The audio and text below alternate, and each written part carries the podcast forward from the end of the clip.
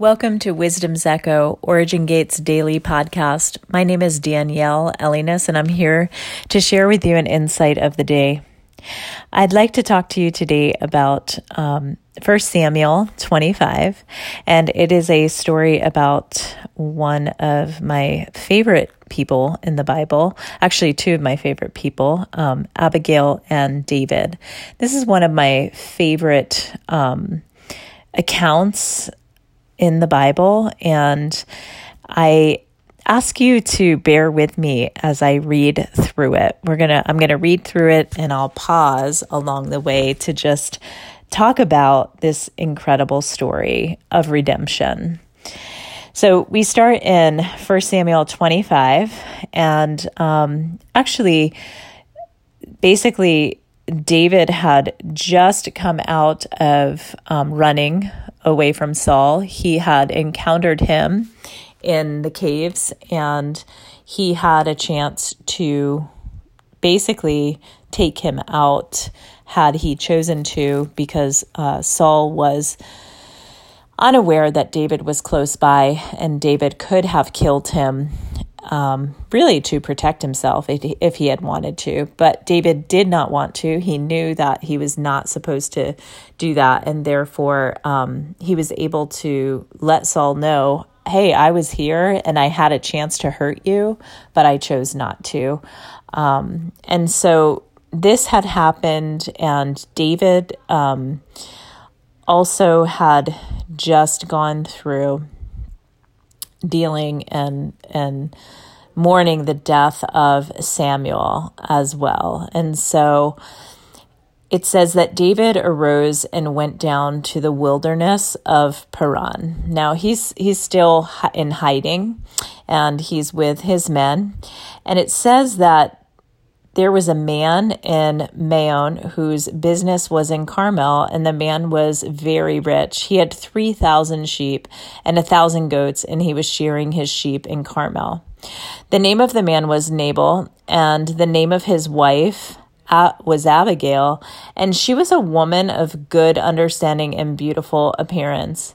I just want to say something about this. Um, it says that Abigail was a woman who was beautiful and she had good understanding. And we know that Abigail, um, a woman of good understanding, eh, to have that description in the Word of God, Proverbs 3 says that um, Yahweh founded the earth by wisdom and established the heavens by understanding. And so I believe that Abigail was described as a woman of good understanding because she was a woman who established the heavens through her understanding of who she was and who her household is and who Yahweh is. And you'll find this out as you listen to to the story and we continue on. So it says that she was a woman of good understanding and beautiful in appearance, but the man, Nabal, was harsh and evil in his doings. He was of the house of Caleb. When David heard, uh, heard in the wilderness that Nabal was shearing his sheep, David sent ten young men. And David said to the young men, Go up to Carmel, go to Nabal, and greet him in my name. And thus you shall say to him who lives in prosperity, Peace be to you, peace to your house, and peace to all that you have. Now I have heard you have shearers. Your shepherds were with us, and we did not hurt them, nor was there anything missing from them all the while they were in Carmel. Ask your young men, and they will tell you. Therefore, let my young men find favor in your eyes. For we come on a feast day. Please give whatever comes to your hand to your servants and to your son David. So when David's young men came, they spoke to Nabal according to all these words in the name of David and waited. Then Nabal answered David's servants and said, Who is David and who is the son of Jesse? There are many servants nowadays who break away each from his master.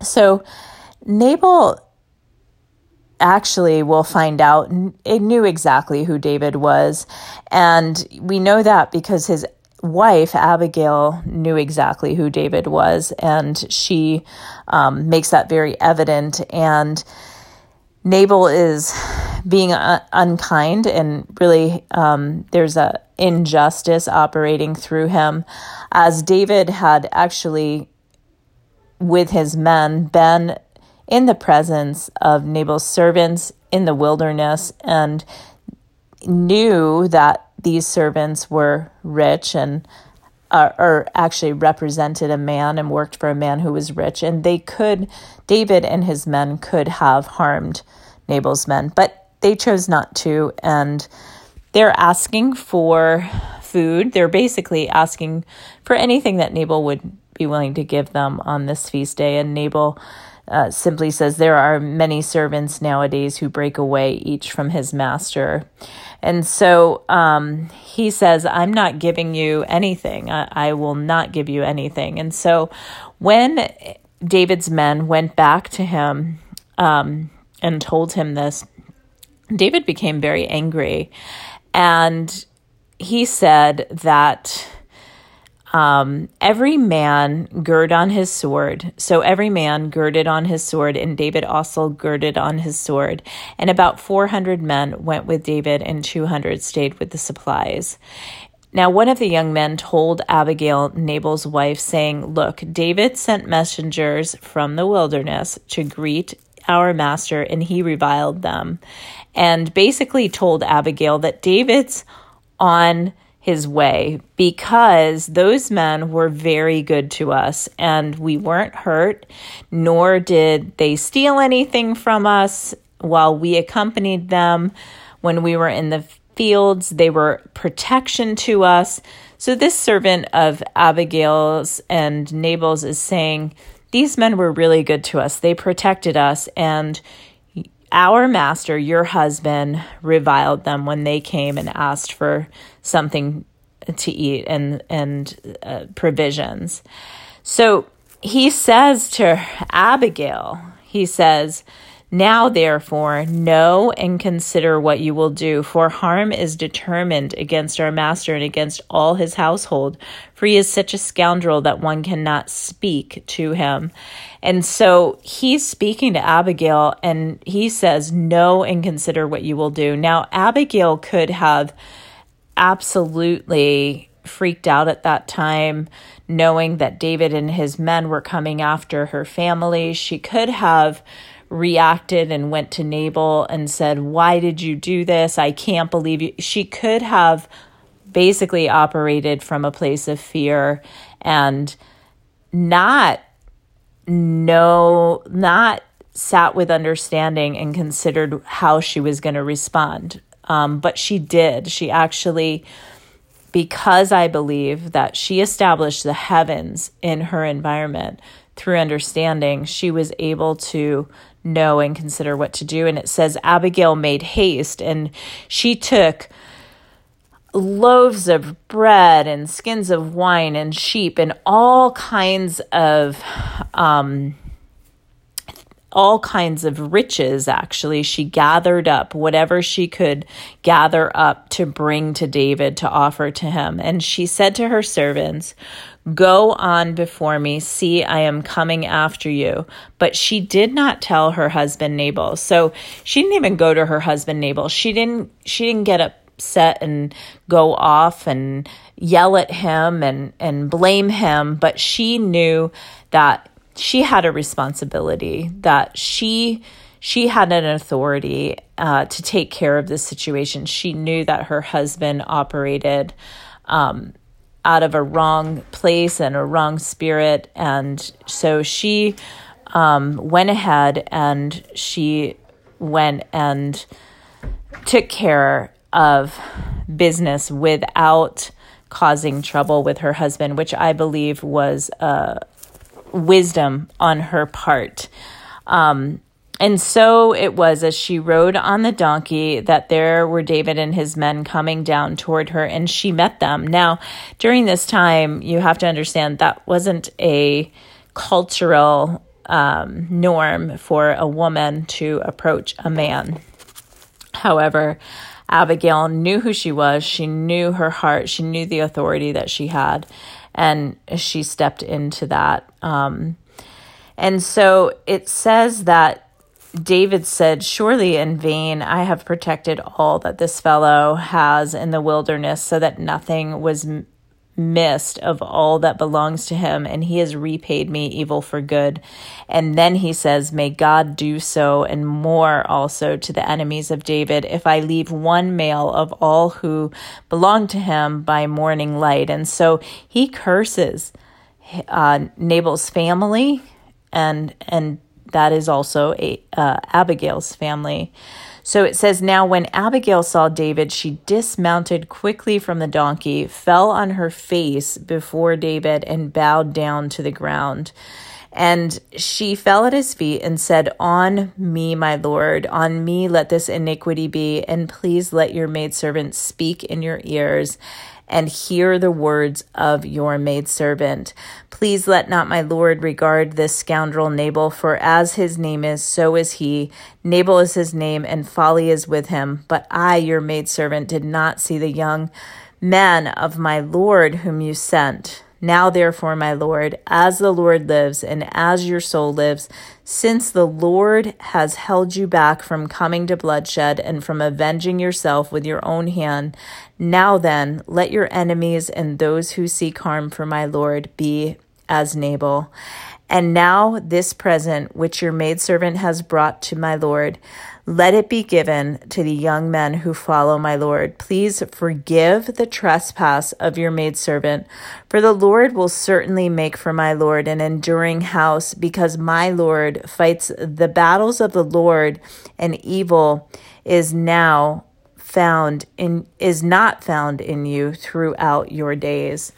And so what I want to talk about that I'm only sharing half of the story. The next time um, that I do a Wisdom's Echo, I'm going to share the other part of this. But it is so incredible to me that she actually falls at his feet and she stands in proxy in place of her husband and says, Let this sin actually be on me, not on my husband. So she takes responsibility for her household and she, um, she actually asks for permission to speak truth into uh, David and she she actually appeals to him to to not regard not go after Nabal not waste his time